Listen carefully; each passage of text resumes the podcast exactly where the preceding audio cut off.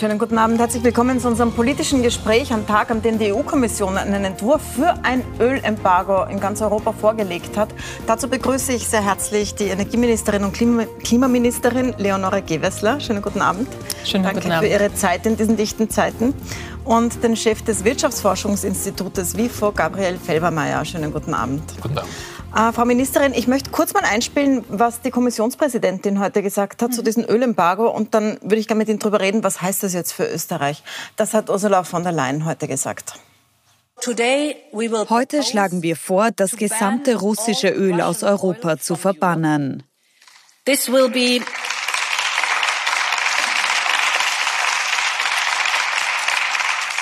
Es handelt sich um ein Komplettverbot und betrifft Pipelines wie Frachtschiffe und Rohöl wie bereits raffiniertes Öl. Was bedeutet das? Fangen wir mal in Österreich an. Was werden die Auswirkungen sein? Sie unterstützen es ja, das haben Sie ja schon die letzten Tage gesagt. Das heißt, bei uns wird das kommen. Fangen wir mal an, warum wir das jetzt diskutieren. Mhm. Wir sitzen hier in einem gut geheizten Fernsehstudio. Während wir diese Sendung aufnehmen, sitzen in der Ukraine Menschen in einem Bunker die nicht wissen, ob sie beim Rausgehen erschossen werden oder im Bunker verhungern. Es werden Städte in Schutt und Asche gelegt, Frauen vergewaltigt, Menschen fliehen zu Millionen. Und Europa gibt darauf eine Antwort. Und diese Antwort ist jetzt das sechste Sanktionenpaket. Wir geben eine wirtschaftliche Antwort, indem wir so umfassende und so starke Sanktionen wie noch nie zuvor beschlossen haben und jetzt die Kommission einen Vorschlag macht für ein weiteres Paket.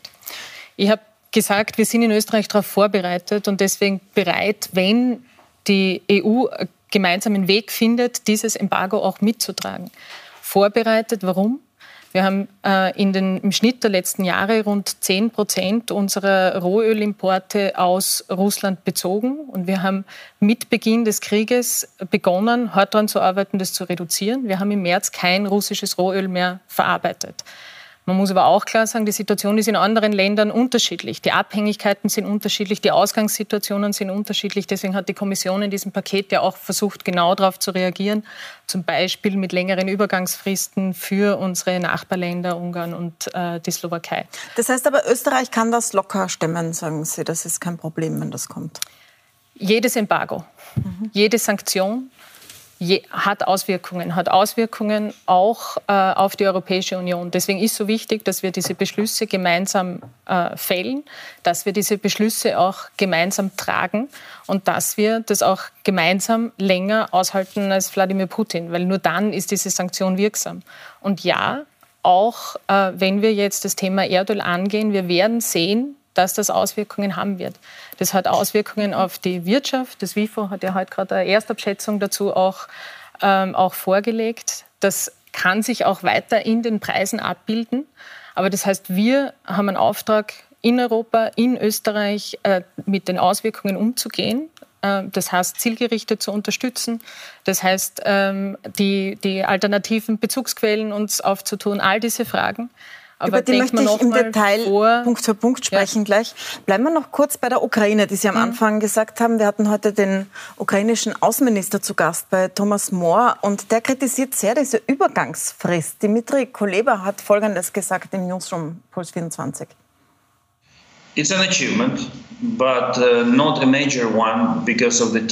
es ist ein Erfolg, aber kein großer. Der Grund dafür ist der Zeitplan für den Ausstieg aus dem russischen Öl. Verstehen Sie mich nicht falsch, wir begrüßen diese Entscheidung, aber sie bedeutet, dass die EU-Länder noch sechs Monate lang Milliarden von Euro an Russland zahlen werden, die in die russische Kriegsmaschinerie investiert werden. Mein Standpunkt ist also ganz einfach. Jeder Euro, der an Russland für Gas, Öl oder andere Güter gezahlt wird, landet in russischen Kugeln und Granaten, die im Gebiet der Ukraine eingesetzt werden, um meine Landsleute zu töten.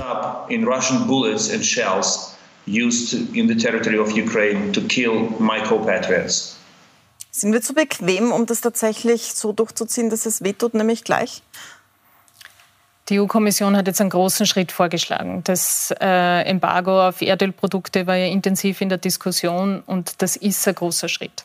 Und ich verstehe ich verstehe den äh, ukrainischen Minister, wenn er, wenn er das so formuliert, weil es ist unerträglich. Er sitzt in einem Land, wo er gerade damit beschäftigt ist, dass Russland die Getreidereserven abzieht und sich überlegen muss, ob im Osten seines Landes eine Hungersnot ausbricht und wie er damit umgeht.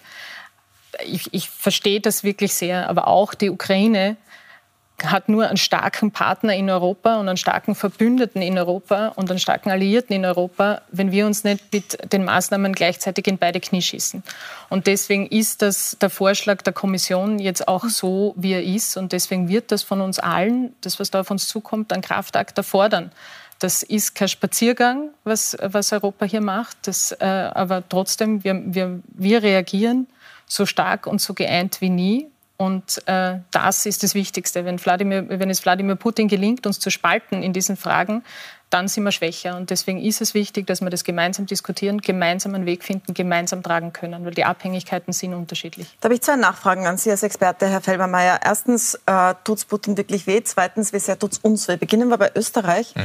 Ähm, könnte man es auch gleich machen? Was wären denn die Auswirkungen? Und wie schaut es aus mit diesem Plan? Man könnte es sicher schneller machen. Äh, Österreich ist in einer besseren Ausgangssituation, wie ja gerade geschildert wurde, als andere EU-Mitglieder, Slowakei zum Beispiel oder Ungarn. Also aus österreichischer Perspektive könnte es schneller gehen.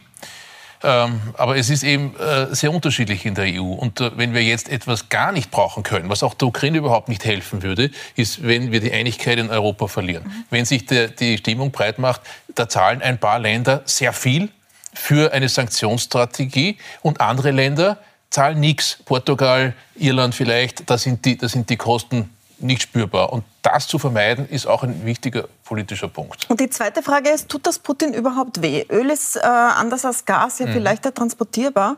China hat jetzt schon gesagt, sie wollen ihre strategischen Bindungen zu Russland ausbauen. Indien ist so ziemlich auf der Seite Russlands. Ja. Kann er nicht einfach an die beiden Länder verkaufen und die gestiegenen naja, Preise ausnützen und noch mehr Geld machen?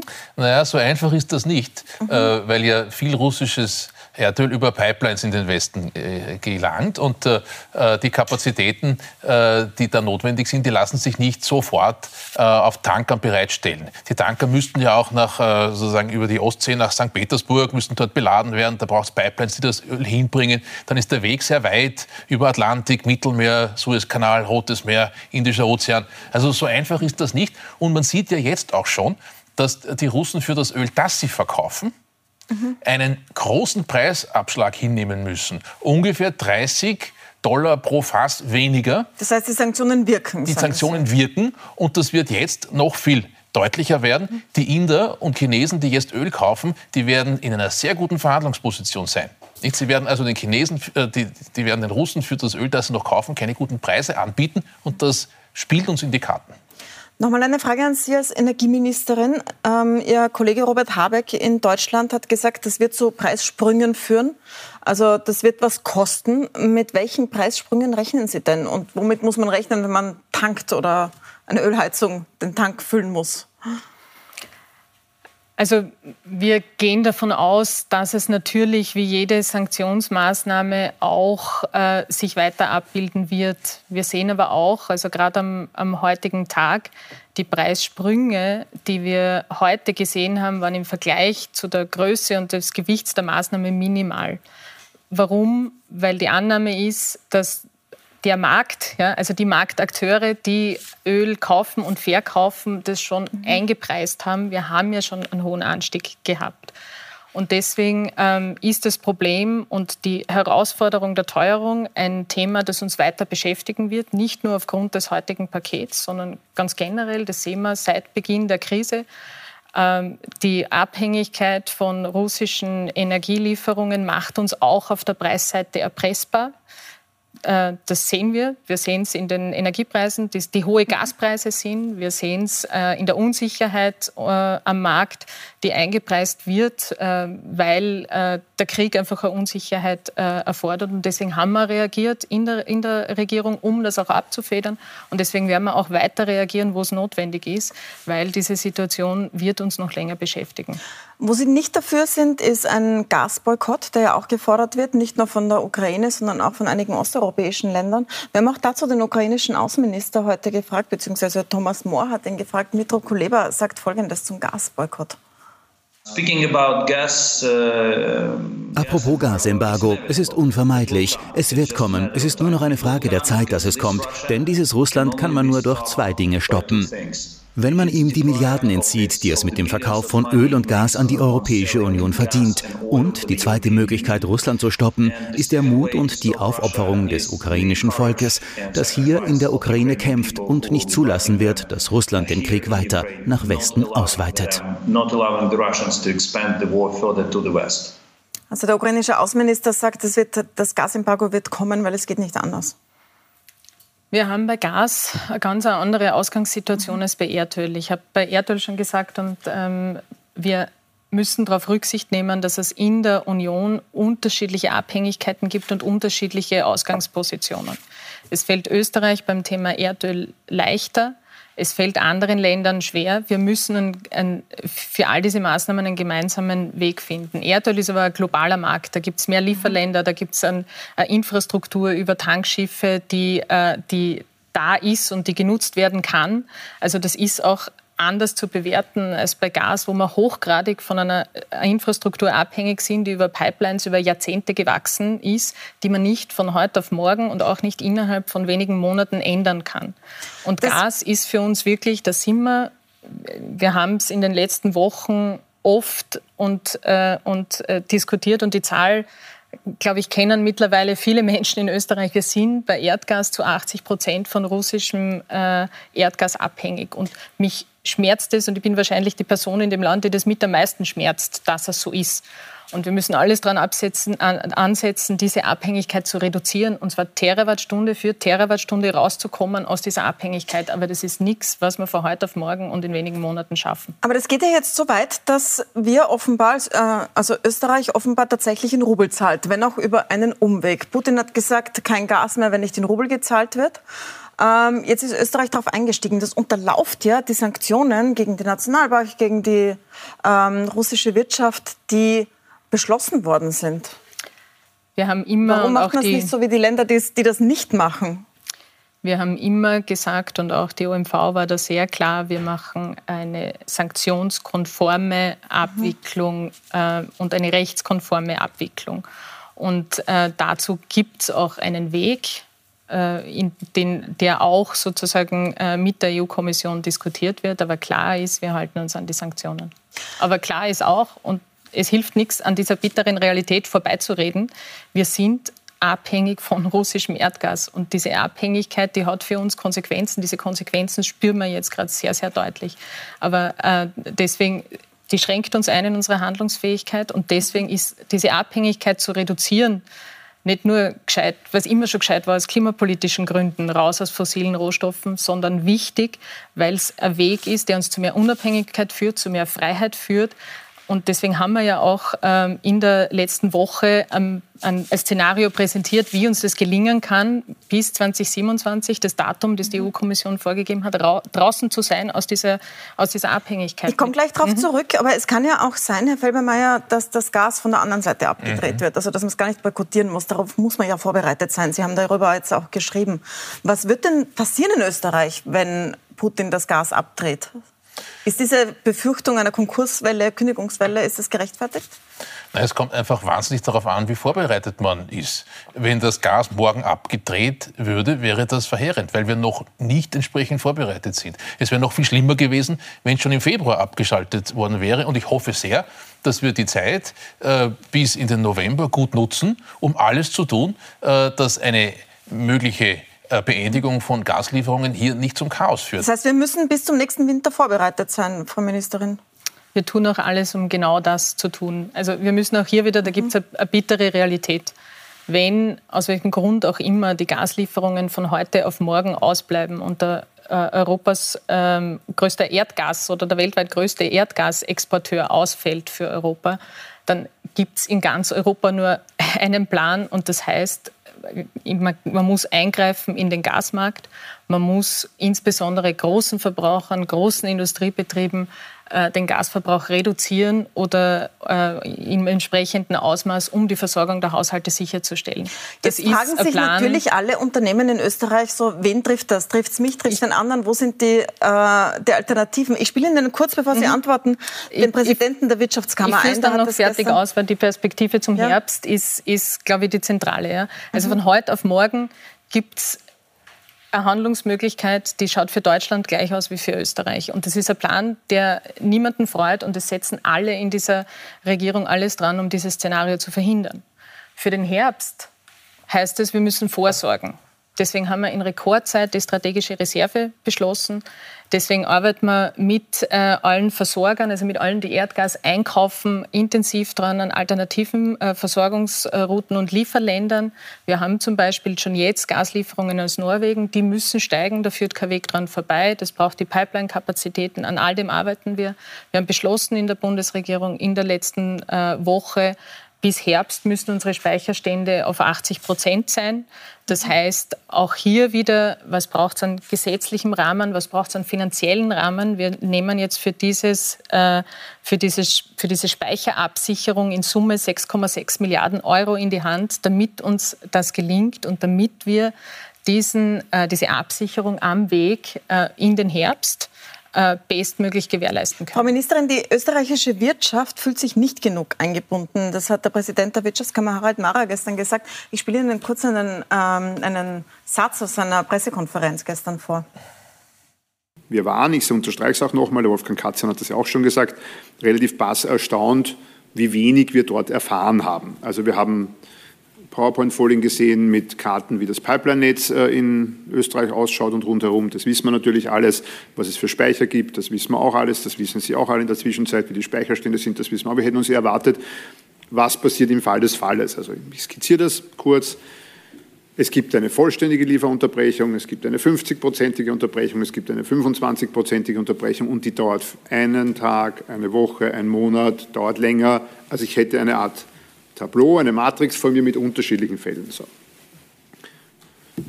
Könnte man jetzt fast sagen, äh, irgendwie russisch nicht, man hat uns nichts gesagt, ja, ähm, was uns nicht wirklich besonders begeistert hat, um es sehr diplomatisch zu formulieren. Frau Ministerin, das ist direkt an Sie gerichtet, da geht es um ein Treffen mit Ihnen. Ich bin in den letzten Wochen und äh, mittlerweile Monaten sehr intensiv im Austausch mit den Unternehmern, insbesondere den Großverbrauchern. Das betrifft auch alle, die in meinem Ministerium daran arbeiten, äh, genau auf diese Notfallszenarien auch vorbereitet zu sein. Und wir arbeiten intensiv dran. Aber der, was hier eingefordert wird, ist eine einfache Frage auf ein komplexes Phänomen. Weil die Frage, wie reagiert man im äh, im Falle des Falles hängt eben von einer Vielzahl an, äh, an Faktoren. Ja, aber der Fall könnte ja morgen eintreten. es kann ja passieren, dass morgen kein Stimmt. Gas mehr kommt aus irgendeinem Grund. Mhm. Stimmt. Und, und genau dann gibt es keinen Plan. Um, natürlich also wenn Sie sagen, das ist komplex Fälle, und da muss man nein, nachdenken. Natürlich gibt es für alle jetzt. Fälle Szenarien und auch für das Szenario morgen ist ein Ausfall. Aber das Szenario morgen ist ein Ausfall, heißt schlicht und ergreifend, man muss in der Industrie eingreifen und den Großverbrauchern den Bezug reduzieren. Das ist ein Plan, der niemandem gefällt und der auch beim, beim wiederholten Erzählen äh, nicht auf Zustimmung stößt. Also das heißt, halt die Föst muss die Hochöfen runterfahren? Es ist in ganz Europa die Situation in den Ländern, die derartig abhängig sind von russischem Erdgas, ist vergleichbar. Das ist nichts, was man von heute auf morgen ändern kann. Umso wichtiger, und der Satz sei mir jetzt noch erlaubt, ist es, diese Abhängigkeit äh, zu reduzieren. Deswegen haben wir diesen Plan auch vorgelegt. Und ich würde mir wirklich wünschen, mein Ministerium, ich persönlich, alle Akteure, die äh, da aktiv sind, nehmen sich, ist, sind, denen ist diese Verantwortung bewusst. Den, die arbeiten rund um die Uhr und äh, leisten wirklich Großartiges, um uns bestmöglich durch diese Krise zu meistern. Aber das heißt, die Zeit, Sie können nichts anfangen mit der Kritik die Zeit, wo man Verantwortung hin und her schiebt oder mit dem Finger auf andere zeigt, ich glaube, die ist einfach vorbei. Wir sind in einer Situation, wo es darum geht, dass jeder und jede in diesem Land Verantwortung übernimmt. Jeder, der in Verantwortung ist, die Verantwortung übernimmt. Die Europäische Union meint es ernst mit dem Ausstieg 27. Ja. Das heißt, wir müssen heute anfangen und da brauchen wir die Wirtschaft dabei. Da brauchen wir alle, die jetzt in Verantwortung sind, äh, ob es in den Ländern sind, in der Wirtschaft, im Bund, dabei, die Maßnahmen zu setzen, die wir brauchen. Also die zentrale Frage, die sich jeder in diesem Land stellen soll, ist, was ist mein Beitrag damit uns das gelingt. Und wenn wir die Diskussion dorthin bringen, sind wir gemeinsam schneller. Ich tue meinen Teil. Herr Felbermeier, das werde ich weitermachen. Entschuldigung. Ähm, Herr Felbermeier, wenn man, ist es richtig, dass man sagt, zuerst dreht man die Industrie ab? Naja, wir haben privilegierte äh, Gaskunden, da gehören die Haushalte dazu, äh, da gehören Krankenhäuser dazu und, und, Dinge, die wirklich aus guten Gründen geschützt sind. Wenn man das abzieht, äh, dann bleibt äh, auch in einem sehr bösen Szenario noch was über. Ja, das dann für die Industrie eingesetzt werden kann. Und die große Frage ist, wie werden diese dann nicht mehr für alle ausreichenden Gasmengen verteilt?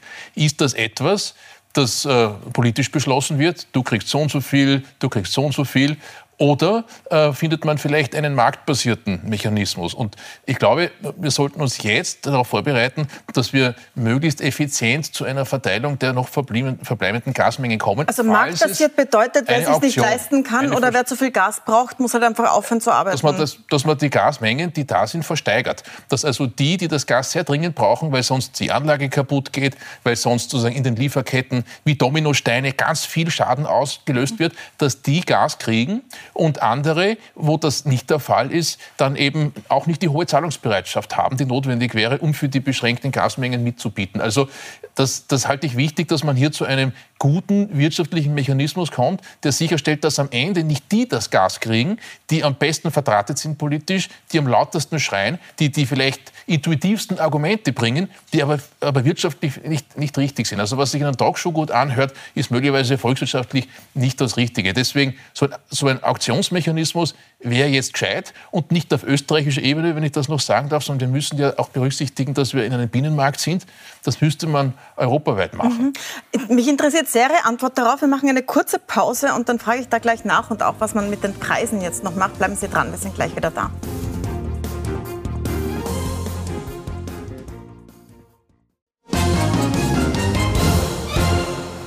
Willkommen zurück bei unserem politischen Gespräch. Wir sprechen mit Energieministerin Leonore Gewessler und dem WIFO-Chef Gabriel Felbermeier über die Möglichkeit, dass das Gas auch abgedreht werden könnte. Und Frau Ministerin, Herr Felbermeier hat gerade gesagt, man sollte das Gas jetzt nicht einfach so verteilen und die, die am lautesten schreien, bekommen es als erstes, sondern die, die es unbedingt brauchen, wie Krankenhäuser, Privathaushalte, die sollen es bekommen und die anderen sollen es ersteigern einfach. Also das soll der Markt lösen. Was sagen Sie dazu?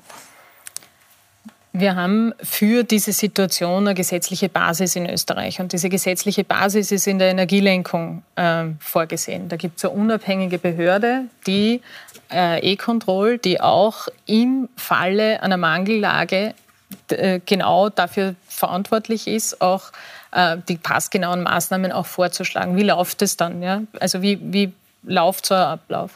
Zuerst ähm, wir haben geschützte Kunden. Der Herr Felbermeier hat schon gesagt, es gibt einen gesetzlichen Auftrag. Es muss sich niemand in Österreich fürchten, dass die Wohnung kalt bleibt, weil Haushalte sind geschützte Kunden. Wir haben Krankenhäuser, wir haben äh, soziale Dienste, die geschützt mhm. sind. Wir haben systemrelevante Bereiche. Also ich glaube, jedem ist intuitiv klar, äh, Lebensmittelversorgung, also Brot geht vor Stahl und mir ist bewusst, diese Aussage hat weitreichende Konsequenzen und ist nichts, was ich leichtfertig sage. Wir haben Bereiche, wo wir Gas in der Stromversorgung brauchen, die systemrelevant sind. Und wir haben eine technische Komplexität in dem System, wo es immer auch davon abhängt, wo tritt der Störung ein, äh, auf welcher Pipeline, wie lange warten wir es. Das Aber heißt, was zusammenzufassen, das heißt, das heißt, es trifft die Industrie. Die Zuerst gibt es eine Einschätzung im Krisenkabinett, auch der Bundesregierung, wenn äh, eine Störung auftritt, was heißt das jetzt? Ist das was, das wir erwarten für ein, zwei, drei Tage, weil es ein Kräftespiel ist oder ein Warnschuss vor dem Bug? Ähm, wir haben im Kreml Wladimir Putin sitzen, der ähm, äh, auch solche Dinge ausprobieren wird. Das heißt, es braucht zuerst einmal eine gemeinsame Einschätzung, vor welchem Szenario stehen wir. Dann gibt es darauf aufbauend die entsprechenden Maßnahmen. Und die sind abgestuft. Da gibt es eine Vielzahl von Möglichkeiten, die wir haben. Aber wir haben diskutiert das Extremszenario. Das Extremszenario ist, wir müssen sehr schnell auf einen Komplettausfall reagieren. Und dann ist natürlich dort, wo die größten Verbraucher sind, auch das größte Potenzial, Verbrauch zurückzufahren, um die Versorgung der Haushalte zu sichern. Und das ist sozusagen der, der gesetzliche Auftrag, den wir da haben. Das ist ein Szenario, ich sage es noch einmal, das ist weitreichend, mhm. das hat große Konsequenzen. Deswegen ist auch klar, das ist ein Szenario, wo wirklich alle daran arbeiten, dass das nicht eintritt. Aber Wir sind in einem Angriffskrieg in Europa. Man muss sich auch darauf vorbereiten. Ich und ein Wort nur noch, weil wir jetzt viel über den Extremfall reden, auch mhm. das noch gesagt zum heutigen Tag. Die Gasflüsse aus Russland sind derzeit uneingeschränkt nach Österreich. Wir sehen auch in den äh, letzten Tagen äh, starke Einspeicherungen. Das heißt, auch unsere Speicherstände steigen. Äh, und das heißt, mit dem, was in den österreichischen Speichern ist, können wir derzeit rund drei Monate äh, das, das Land versorgen. Also auch das ist ja, deswegen ist diese Speicherbewirtschaftung und das Speicherfüllen bis zum Herbst so ein wichtiger Baustein, weil das ein Puffer ist in der Notsituation. Vielleicht noch eine Nachfrage, Herr Felbermeier. Sie sagen ja, man soll es für die die man nicht zum Überleben braucht, sozusagen teurer machen, indem man es versteigert. Jetzt äh, ist es ja grundsätzlich so, dass die Politik jeden Tag verspricht, dass sie jede Preissteigerung abfangt, bei dort, wo es wehtut. Mhm. Ist das sinnvoll? Weil eigentlich haben wir ja, ja, vor einem Jahr darüber geredet, dass Gas und Öl teurer werden müsste und äh, nicht umgekehrt. Naja, also dass es so schnell so viel teurer äh, wird, äh, das ist nicht im Interesse auch nicht der Klimapolitik, weil hier haben wir einfach sozialpolitische Verwerfungen, die damit einhergehen. Äh, wenn jemand aus dem, aus dem Waldviertel nach Wien pendeln muss, weil dort der Arbeitsplatz ist und es gar keinen anderen Weg gibt, dann tauchen dort äh, äh, Erschwernisse auf, auf die muss man reagieren. und das ist ja auch in der rational geplanten Klimapolitik so angelegt, wenn jetzt bald die ökosoziale Steuerkraft, Steuerreform in Kraft tritt, dann haben wir ja ähm, den Klimabonus, der regional gestaffelt ist, genau deswegen, um äh, solche Härten abzufedern. Und das fehlt uns natürlich total, wenn wir die Preiserhöhung nicht politisch gewollt machen, sondern sie uns aufgezwungen wird äh, von, äh, von den kriegerischen Auseinandersetzungen in der Ukraine. Das ist also insofern etwas ganz was anderes. Aber wichtig ist, dass es, dass es glaube ich, klar gesagt wird, dass wir jetzt mit dieser Verknappung von Gas und, und Erdöl eine Beschleunigung der, der Energiewende brauchen. Also, und dass man nicht die Illusion weckt, es ist eh bald aus und dann fließt weiter das Gas und es gibt einen Weg zurück äh, vor dem Krieg. Ich glaube, das heißt, Sie sagen, jeder, jeder Haushalt, jedes Unternehmen, jeder, der Gas verbraucht, muss sich überlegen, wie er davon wegkommt. Und zwar jetzt, jetzt denn je mehr wir jetzt schon ans Umbauen denken und das Umbauen auf, den, äh, sozusagen auf die Schiene bringen, umso besser sind wir im Herbst gerüstet. Ich habe vor kurzem gehört mit, mit äh, Freude, äh, dass eine große Molkerei im, im, äh, umbaut von russischem Gas auf Biogas. Das ist genau das, was wir brauchen. Das brauchen wir jetzt und dafür auch möglichst schnelle äh, Genehmigungsverfahren, damit dieser Umbau passt. Und das heißt ja dann auch im Herbst, falls es wirklich zu Engpässen kommt, dass dann ein so umgebautes Unternehmen gar nicht mitbieten muss um einen teuren Gas. Und letztes ist mir auch noch wichtig, wenn wir es hinkriegen, das Gas effizient zu verteilen, dass die, die es wirklich brauchen, auch kriegen, vielleicht auch zu hohen Preisen, dann ist das für die Preisentwicklung in Österreich vielleicht paradoxerweise, aber ist das gut. Das senkt die Preise, weil wenn etwas, das wertvoll ist, nicht produziert werden kann, weil das vielleicht von einem Unternehmen produziert wird, das irgendwo weit unten ist in der Wertschöpfungskette oder politisch schlecht vernetzt ist und dann kein Gas kriegt und dann Ware fehlt, dann kann das sehr viel größere Preiseffekte auslösen. Also es ist besser, dort das Gas hinzuliefern, wo die Unternehmen sagen, wir sind bereit, viel, viel zu bezahlen, weil wir sonst eine ganze Lieferkette lahmlegen und die, und die Kunden sind bereit, die Preise mitzutragen, weil sie wissen, wenn sie das Gut nicht haben, dann bricht was zusammen und so weiter. Deswegen die Bitte, dass wir uns äh, nicht allein auf sozusagen die, äh, die Verhandlungen verlassen, weil da die Information nie da ist, die wir brauchen. Das ist in den, in den einzelnen Verbrauch Verbrauchsorten, in den Unternehmen da. Aber bei aller Wertschätzung für, für die Ministerialbürokratie, dort ist viel Information, aber am besten ist es dann doch vor Ort. Und auch am besten weiß man vor Ort, wie man vielleicht mit alternativen Wegen umgehen kann, um dann einen hohen Preisdruck auszuweichen. Jetzt sind wir fast am Ende. Ich habe noch eine Frage zu Flüssiggas. Das ist jetzt eine der Alternativen, die angeboten wird. Es ist nicht so leicht dran zu kommen. Es gibt Flüssiggashäfen in Italien und in Kroatien. Führen Sie schon Gespräche, dass äh, so ein Flüssiggas ökologisch bedenklich, wissen wir, dass das nach Österreich kommt? Wir haben, und ich, muss das jetzt aufgreifen, was der Gabriel mhm. Felbermeier gesagt hat, ähm, jetzt ein Auftrag. Nämlich der Auftrag heißt, Terawattstunde für Terawattstunde die Abhängigkeit von Russland zu reduzieren. Das hat drei Säulen. Das hat die Säule äh, Gasverbrauch reduzieren. Das ist fundamental. Deswegen haben wir das Erneuerbaren Wärmegesetz vorgelegt, äh, weil einfach der Haushaltsbereich, dort wo wir gute, schnelle, verfügbare Alternativen haben, raus aus Gas als zentrale Säule ist. Deswegen braucht es für viele Weißen auch in der Wirtschaft, auch in der Industrie. Und jedes einzelne der Beispiele, wo Unternehmen jetzt sagen, ja, wir gehen es jetzt an, und zwar jetzt, ist ein gutes und hilft uns, Gasverbrauch reduzieren. Das Zweite ja, mhm. ist Ausbau der heimischen Produktion, insbesondere der Biogasproduktion. Und das Dritte sind natürlich alternative Lieferländer. Deswegen bringen wir uns enorm intensiv ein in die europaweite Beschaffung. Das ist auch ein Europathema, damit wir uns nicht gegenseitig in den Preisen überbieten, gegenseitig die Lieferwege über die Pipelines äh, absch, äh, absch, äh, blockieren. Und deswegen gibt es natürlich auch, ich war gerade am, äh, am, Montag wieder in Brüssel beim Energieministerinnenrat, laufend bilaterale Gespräche mit den Kollegen Kolleginnen, gerade jetzt mit Tschechien auch, was braucht es an Infrastruktur, was braucht es an, an ähm, auch Hardware sozusagen, damit uns das noch besser gelingt. Dann danke ich Ihnen sehr herzlich. Danke für die Einblicke. Sehr spannende Zeiten. Und danke, dass Sie an so einem Tag auch Zeit haben, zu uns zu kommen. Äh, die ganze Sendung gibt es wie immer auf puls24.at und als Podcast. Und bei uns geht es jetzt weiter mit der Frage, Waffen liefern an die Ukraine, beendet das den Krieg oder verlängert ihn vielleicht? Es diskutieren Susanne Scholl, die Russland-Expertin und der Schriftsteller Franz Sobel bei Gundula Geiginger.